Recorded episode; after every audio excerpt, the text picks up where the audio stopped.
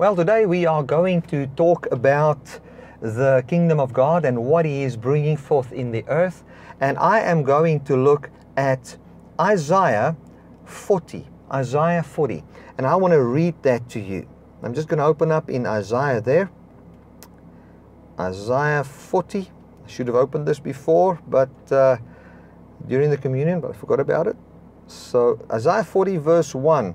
And I'm going to just read from verse 1. This is a very well known passage, and I would like every one of you that has slotted in to open your heart and say, Lord, I want to see the depths of a passage that, I, that is well known. And I want to know more. I want to understand more in depth. A very important thing that I've said many times in my services is that understanding plays a vital role in our relationship with God. As we, the, the clearer we understand, and from that understanding have a belief in our hearts, and we will find that the gospel, the good news of Christ as the one that was raised from the dead, that includes my life, we will find it bear fruit in our lives. Glory to God. Now, uh, Isaiah 40 is a passage which is well known talking about a message which John the Baptist and the people after John the Baptist, including Jesus, was proclaiming. And he was proclaiming a message of comfort. Many people have said that God doesn't want the church to be comforted. He wants the, the church to be in a difficult time because in a difficult time then we believe and we stand up for God and so forth. But that's not what the scripture says. Uh, it's not in times of testing when we are strong. It's in times when we feel comforted. And that word comfort also talks about repentance, and we're going to look at that when our minds can come to repentance, when we can start to understand and believe as God believes about us and about the world and the world system and what God believes about the future and how things will take place and manifest in the world. And as we understand how He does that and how He brings that forth in us, from that understanding, we will easily, effortlessly walk according to the truth of the gospel. It's very simple, and I've seen it many times in my life. Uh, I want to use an example of when I go to Zambia. I've recently, like most of you know, been to Zambia with my son. And when you enter into another country, you know that the laws of that country might be different than the laws of your country. And as you enter into that country, you can experience those different laws. And should you understand the laws and understand how they function and why they were in, implemented, you would find that from that understanding, you can easily walk according to that kingdom, or if I want to call the kingdom, the rule of that country. You are empowered by your understanding. And in the very same way, I believe that we need and we can be empowered by understanding what God has done in Jesus Christ. Now, for those of you that listened to last Sunday's message, uh, you will know that the vision in my heart is to stick to the gospel, the simplicity of the gospel, and then that we can understand that and not change our message. So, uh, I don't think you're going to hear, excuse me, anything new, but I trust that you will just take scriptures and what you already know and understand, see that in that scripture, and as it flows with that passage, it will bring and reinforce your understanding. So here is the passage from Isaiah 40 and verse 1. It says, Comfort ye, comfort my people, says God. Isn't that absolutely beautiful? Comfort my people, says Elohim. Now, the word comfort there, and I want to just read that to you here from, um, from the Hebrew. The Hebrew word means, uh, comfort means to be, uh, to be sorry, to console oneself, to repent, to regret, to comfort, or to be comforted. So what he's saying here is, get people to repent. Get people to repent. Now, that word repent also means to console oneself or be comforted. To be comforted. So he's saying, I want people to come to a place where they are sorry about a certain way of belief, but where they can repent. And we understand the Greek word for repentance as metanoia, meaning to think together with or to have a change of mind, which is so powerful that it can actually bring forth a change of action or a direction in life. So, what he is saying here is get my people to repent with a repentance that comforts.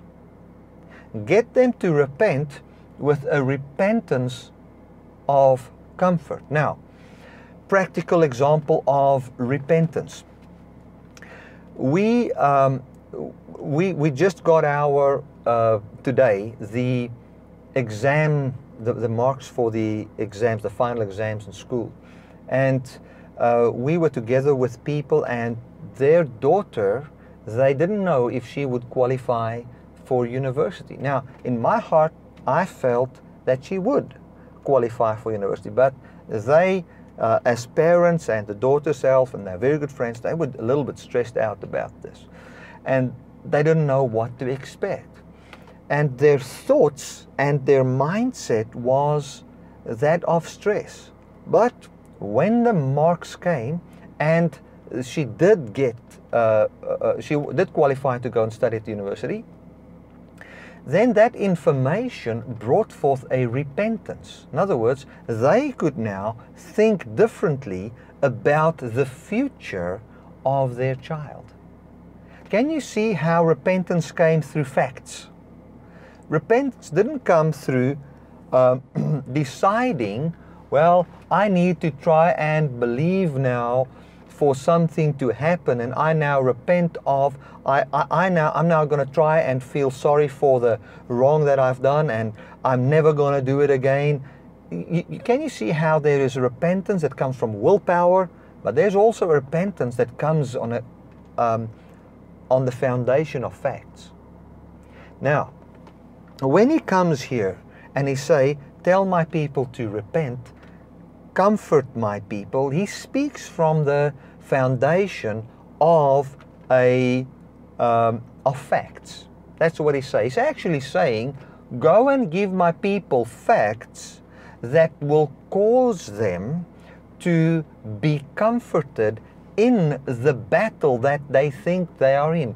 That they can actually find a place of, of a change of mind that can actually be described with the words comfort.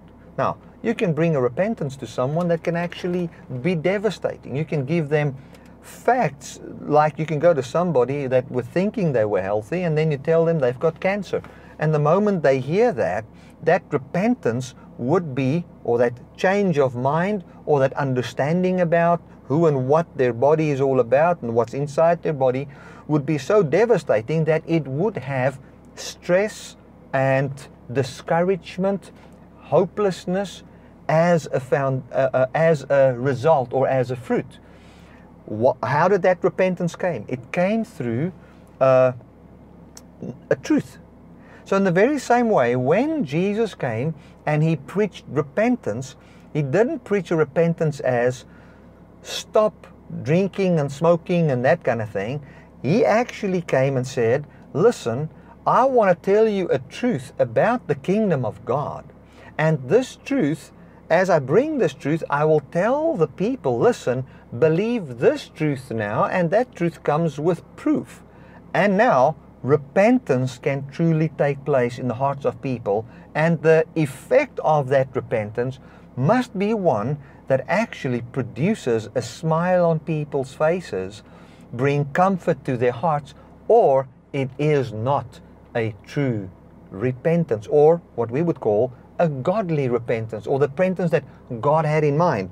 So, what he says there is, he says, Comfort my people, speak this comfort to my people, says Elohim. Now, the word Elohim here, I like the word Elohim and not that, that the word um, Yahweh was used because it talks about the, the family God. It talks about almost like a family coming together and say, Go and tell my people. And you see, Father, Son, Holy Spirit in this equation, And you also, I like the, Elohim there because man is included into that. And from that Trinity or uh, unity between God and man, we see that God says, repent.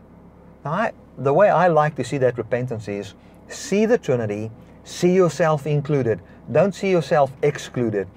See a man in the in the Godhead, and already there by the using of the word Elohim, which is the plural for the word Eloah or El, which means God, we find that it says the family, the God family, is saying comfort. So the God family says, Go and comfort my people. So we're not sitting with something where the Father is angry, but Jesus is the mediator. No, we find, as Paul, we find Paul's language there where he says, Grace and peace to you from God the Father and the Lord Jesus Christ.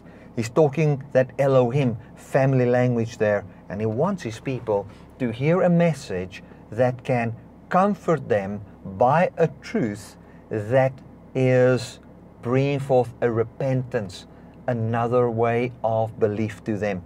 And we, we hear that in the, in the next passage. It says here, Speak ye comfortably to Jerusalem. That word comfortably there, actually, I, I wouldn't have tra- translated that as comfortably. It is the word inner man. It says, Speak to the inner man or the mind or the will or the heart or the understanding of my people. That is what it says. Speak to the inclination, the resolution, the determination, or the will of man. Speak to the conscience of man. Now let's read it again like that.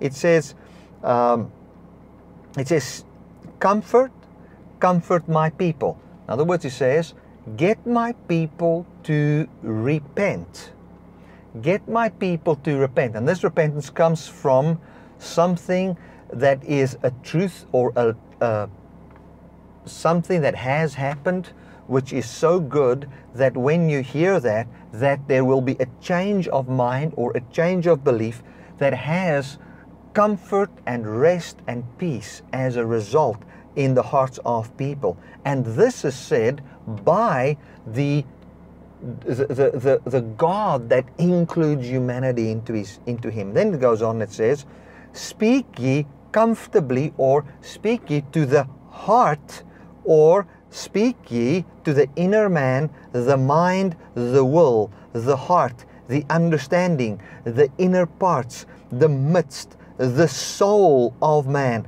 the mind, the knowledge, the thinking, the reflection, or even the memory of man. Speak to his conscience. Why does God say all these things? Because he knows that man is walking with a sin consciousness. He knows that man is walking with a, a hard work consciousness. He even goes on here, he says, Speak to the inclination or the determination or the will of man. Why does he say that? Because the determination, the inclination, the will of man is to do something that God doesn't will, that is not in the mind of God, the mind of man, the understanding, the heart, the belief system of man is wrong. So he comes and he says, I want man to repent. And their repentance, this is what he's saying. He says, Get my people to repent in their understanding of who I am with a truth you will present, and this will cause them comfort. This will cause them comfort. Now, what is the discomfort that God sees inside man? And that's a very important thing to look at. And we're going to look at that a little bit on. He says here, Cry unto her. So, what is the message that will cause people to have a change of understanding, a change of mind, a change of belief. He says, Cry unto her, call out to her, recite. Recite unto her. In other words, repetitively tell her over and over in a proclamation that her warfare is accomplished. Now, what is this warfare? That her iniquity is pardoned. Her iniquity is pardoned. For she has received of the Lord's hand double for all her sins. Now, we've always said that, that she's been punished double what she needs to be punished from God. That is not true. Um, because if that is what's said there, it makes God an unrighteous God. Because if you punish someone double for what he's supposed to be punished with, that is not going to bring comfort. That's going to bring a fear in your heart about the equity of character of the one you believe in, or your master, or the judge. If we want to tell people, uh, I want you to, I want to comfort you. The judge has punished you with a double punishment for what you're supposed to be punished with. That's not comfortable. That's not comforting. What it's actually saying here is you've received double the blessings, even in the midst of all your sins. Isn't that exactly what Christ has done? Christ has done that. He has come and he has brought double much more of what than what we could receive should we have tried to obey the law or are obedient to the law in the death and the resurrection of Jesus Christ. And he says, Speak comfortably to my people by telling her that her iniquity is pardoned. So, what has happened is that the iniquity um, or the very thing is now taken away. What was our iniquity? The iniquity is the very thing inside man which causes him not to find life by trying to obey the law. So, what he's saying is that thing, that iniquity thing, is now removed from the equation. It's taken out of the way. You have now, instead of that, in the place of that iniquity, you've now received acceptance. What he has done is, he has basically what he's saying, and this is the way I read it, uh, Isaiah 40 in the light of the new. Remember, you can only find truth in the old in the light of the new.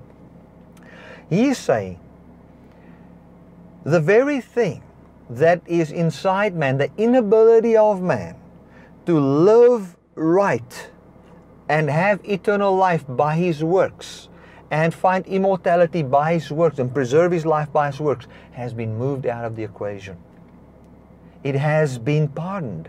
It has been put out of the way. It has been, uh, uh, uh, it says here, um, to, uh, to be accepted, to be pleased with. That place where you by your works could not be pleasing, that place God has now put something new in there which is pleasing unto Him.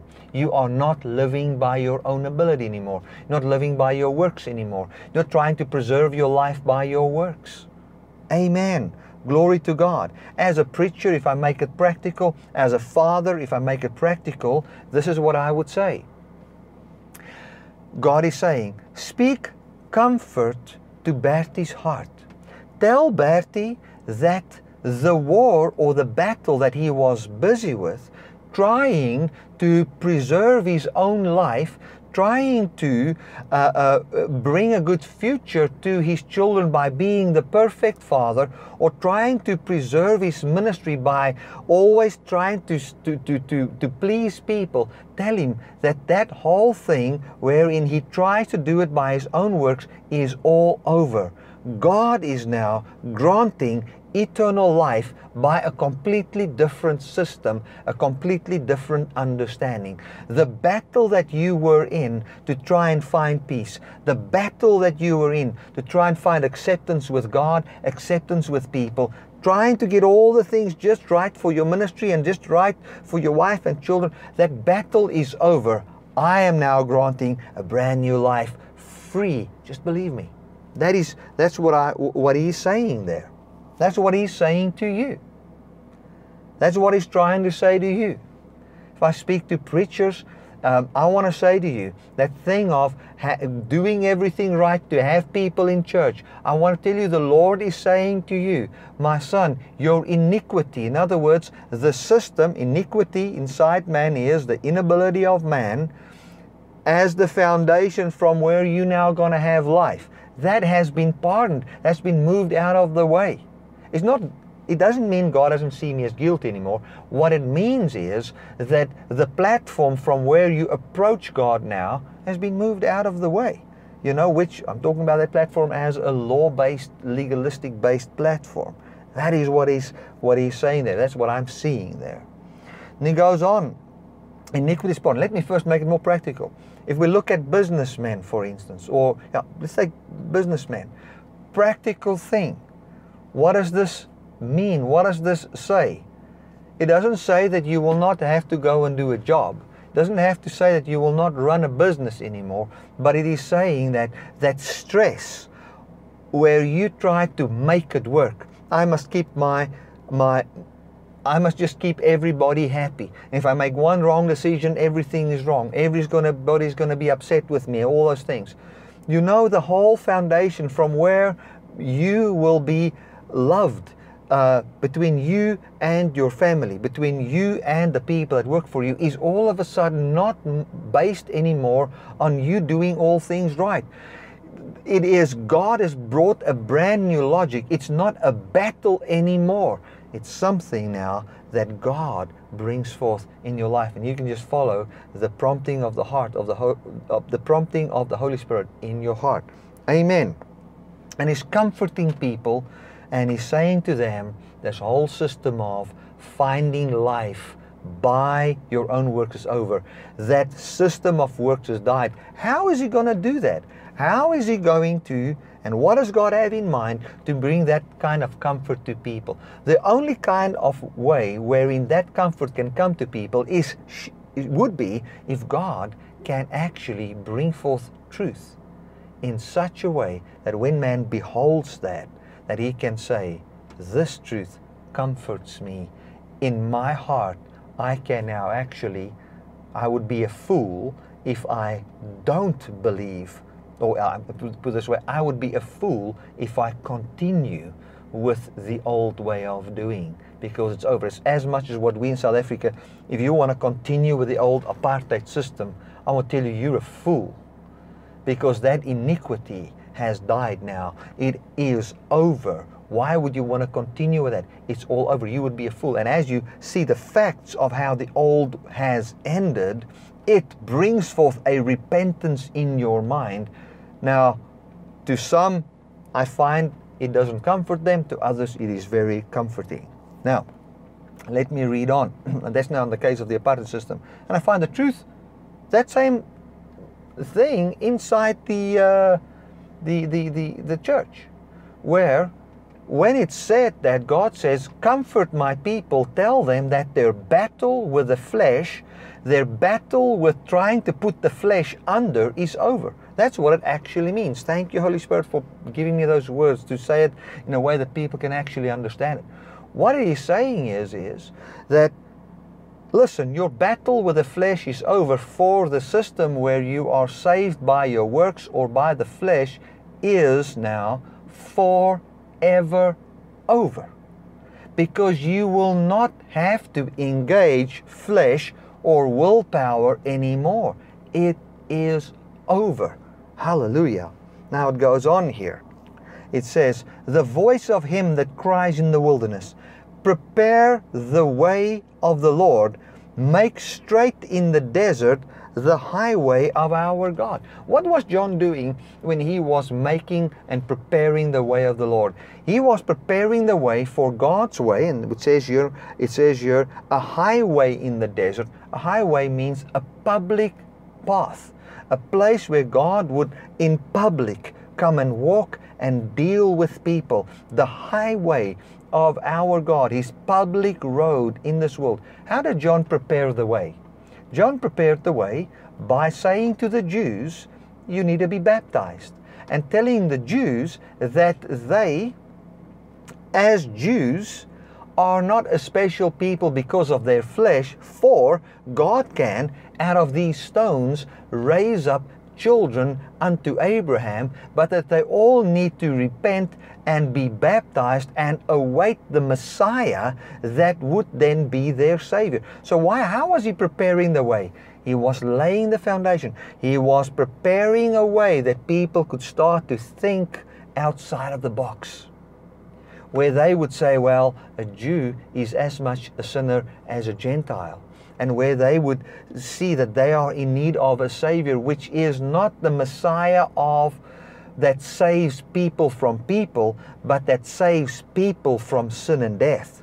What I'm saying by that is, he was already starting to lay a foundation and make a way for the Messiah to say that I am not here to be a political savior, but I am here to save people, be they the Romans, be they the Jews, be they the Gentiles, from what is actually the problem, which is their flesh. And what I'll do is I'll die away the old flesh system and I'll give a brand new form of physicality, a new flesh. You see, when we believe in the resurrection of Christ and we believe in the resurrect, the fleshly resurrection, the physical resurrection of Jesus, we are now not engaging our own flesh anymore, but we are believing into a new form of physicality. And as we believe upon that, and we know we are now engaging something new, something that has never been into our hearts, and we find the signs of that new form of physicality coming to us. And the first signs of that is we think differently. We've got a different logic, a different way of seeing things. Amen. Now, uh, let's continue here. He says here, John the Baptist prepared the way. So, what I want to say by that is, he's coming with a message of repentance. What is the repentance? Ah, we as Jews, we have the law, but by the law, we are still declared as sinners. We thought only the Gentiles were sinners, but now we realize that we are as much. And we are now hearing through John that God can from stones raise up children unto Abraham. But this is much more than just ethnicity. Oh my goodness, what is this all about? This is now the comfort that John is starting to preach to the people. He's bringing a new doctrine, he's bringing a new logic, he's moving away from the political arena, and he is saying there is something greater than a political savior. There is someone that can actually save the human heart from its sin and evilness if you want to call it like that, and bring forth a godliness and a way of doing that can last forever, that is eternal to man. And that is Jesus Christ. We find John leading unto that, even then saying, Behold the Lamb of God who takes away the sin of the whole world, who takes away, who, who, who removes the iniquity, that which, which would be the human ability of man to try and think that they can live by the law system and by their own power manifest a godly kingdom in the earth, plus the consequences of that, which would manifest as the fruit of the flesh, remove all of that from man. That is what he is saying here. And that is what John is leading unto. And then he goes on here and he says that uh, a highway needs to be prepared to God. And that is what he's doing. He's preparing a highway. He was shaming the old system by taking Jews and baptizing them actually in that baptism, also saying it was a baptism of repentance.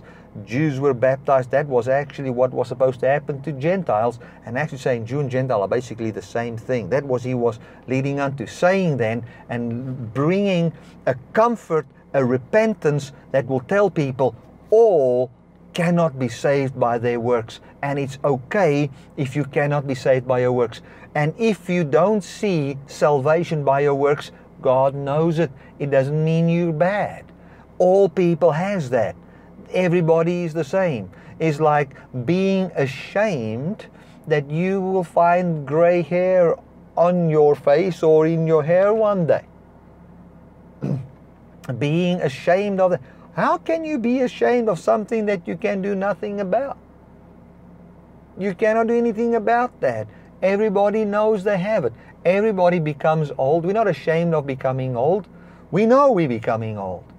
We're not ashamed of dying because we know that that is, unless Christ returns, what every person will be will experience. And uh, let me put this way: outside of God's intervention, there is simply no way wherein you will find eternal life. now, we're not ashamed of that. So now he's actually saying, John the Baptist coming and saying here, we are all sinners. We all need a Messiah. Not just Jew, Gentile, everybody. We've got a different enemy. And he's redefining belief. John comes with a message that is so powerful, a message of repentance. That's what he's saying here. What did John the Baptist preach? He taught them to repent. That word repent that John the Baptist was preaching, repent, was actually a word of a change of belief that should bring comfort to people. Amen. It says, The voice of the cries in the wilderness. And in verse 4, every valley shall be exalted. In other words, what he's talking about here is the people groups that were put down as a valley, as a nothing, they will be exalted. It says, in every mountain, talking about those priestly mountains and the law system when people were thinking they're better than others, they are on a hill and others are down there, they shall be made low. What is he prophesying about? He's prophesying and he's talking about what Christ would really bring forth, which is what John was preaching, and we find the, the valleys being made low, or the valleys being lifted up, and the high mountains being made, made flat. How? By him saying and preaching, listen, God can even of these stones raise up children unto Israel or uh, unto, unto Abraham. It is not about ethnicity, it is actually about God by his power providing a lamb that he will bring forth holy fruit in you and a brand new life. It's not by the law, it's not by our works, and that is what John is saying here. Glory to God.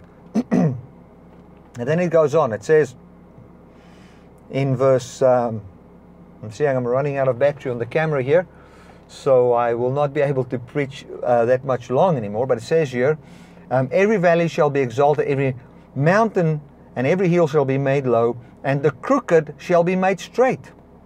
So, yes, the law was a path, but the way wherein we looked at God was a crooked way. But that will be made straight. How? By God being revealed in human flesh and how He ends the law system, how He brings forth a brand new system, and how He declares our innocence, our acceptance, how He raises us from the dead, kills what kills us, brings forth a brand new system, uh, and His life as our life. That is how the crooked way, and that the crooked way made straight was the law was crooked. In other words, it spoke, it was a path that did lead unto life, but that will be made straight in the sense of showing us what the law actually talked about. Should we apply the law as things we must do, we're using it in a crooked way. But should we use every passage in the Old referring unto Christ and what is done for us, then the crooked is made straight. That is what, what Christ and John the Baptist came to bring forth here. And it says here, and the glory of the Lord shall be revealed. Sorry, it goes, it's the rough places shall be made plain. The difficult, rough place, difficult. That which was difficult, rough to cross, shall be made simple. We can, like this, jump over the law. It's now easy. The law is easy. It talks about Jesus. Glory to God. And then the last part here, it says, And the glory of the Lord shall be revealed. In other words, the very goodness of God shall be revealed. The goodness of God shall be revealed. And this is what it says Cry and say, What shall I cry? Uh, excuse me, I got the wrong verse here, verse 5. Sorry about that. And the glory of the Lord shall be revealed, and all flesh shall see it together. How did all flesh see the glory of God together. It was when the when Jesus was born, when he died, when he was raised, uh, uh sorry, when he was hanging upon the cross, uh, we all flesh saw it together. Meaning that doesn't mean everybody on the earth will see Jesus physically. That's not what it talks about.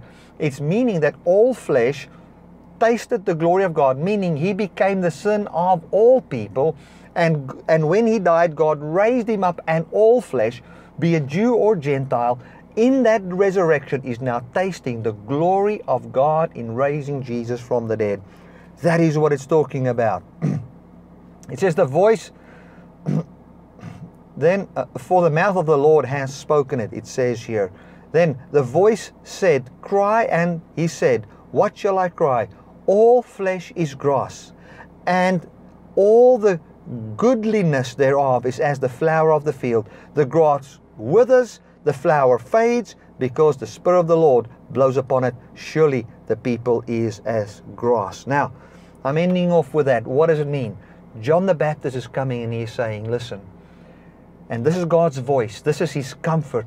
Tell all people their flesh cannot do it.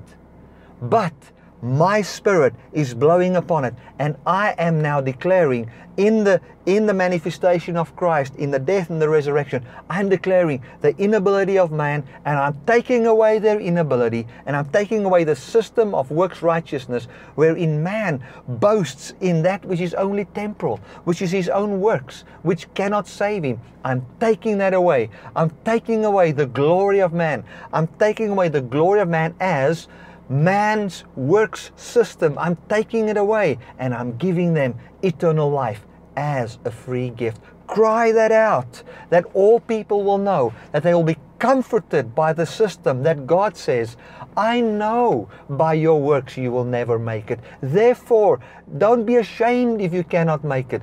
I am now removing the iniquity or the oppression and the bad thing wherein you had to live by your works. I'm removing that. And I'm taking away the even the fruit of that out of your life. I'm making everything new. I am leveling this whole thing. There is no more Jew, no more Gentile. I'm bringing one man before me. All flesh, Jew and Gentile, is useless in their own works. I'm ending that and I'm glorifying man in the resurrection and I'm bringing forth a new form of flesh. I'm bringing forth a new form of physicality that possesses eternal life. And as we now don't believe on the on human ability, human flesh, but we believe on the resurrected flesh. The resurrection, the good news of the resurrection, we find that that glorification comes to all people, and we find that Jew and Gentile can now experience the kingdom of God. Glory to God. And that's what God is manifesting in the earth today. Now, I'm going to just in two minutes end this off. I don't want the battery to die because it's just going to corrupt the file system and everything here. But and the broadcast. But in two minutes, this is what I want to declare to you. I want, I want you to know that God wants to comfort you by bringing a brand new belief system. And this comfort is spoken to the heart, to the belief system. We're not comforted by saying, you know, well, I'm promising a nice house and this. No. Comfort, godly comfort, comes through getting man to repent in the heart. That is godly comfort. And we can see how John came and he brought, and Jesus came and they brought a message of repentance, wherein it says, the old kingdom has passed away. There is a new kingdom wherein God is the king of your holiness, wherein God is the king of your righteousness, wherein God is the king of your acceptance and your beauty and your love and all those kind of things. And God is the king wherein He rules unto your own immortality in Christ Jesus. Amen. Amen. Let us just pray together. Father, I want to thank you that you've come to comfort us with a message that says, it's okay if you cannot do it by your works. For I know that, and I've come to deliver you from that work system, and by my work you can be saved. I want to pray for everybody that's watching today, and I thank you, Father, that you bless them with understanding the depths of this truth. In Jesus' mighty name. Comfort them, Lord. I speak healing over the sick. In Jesus' name, and I declare to you the kingdom of God has come and manifests healing, understanding, peace, and the fruit of the Spirit in your life. Amen. Amen. Glory to God. Well, thank you so much for watching, and I will be with you again in this week with short live broadcasts. From tomorrow, we are full on at the office, working, spreading the gospel full time. Again, I want to say to you that you are loved, cared for and embraced by the Almighty God. Glory to God. See you again in the week with my short live stream messages and then next Sunday. God bless you.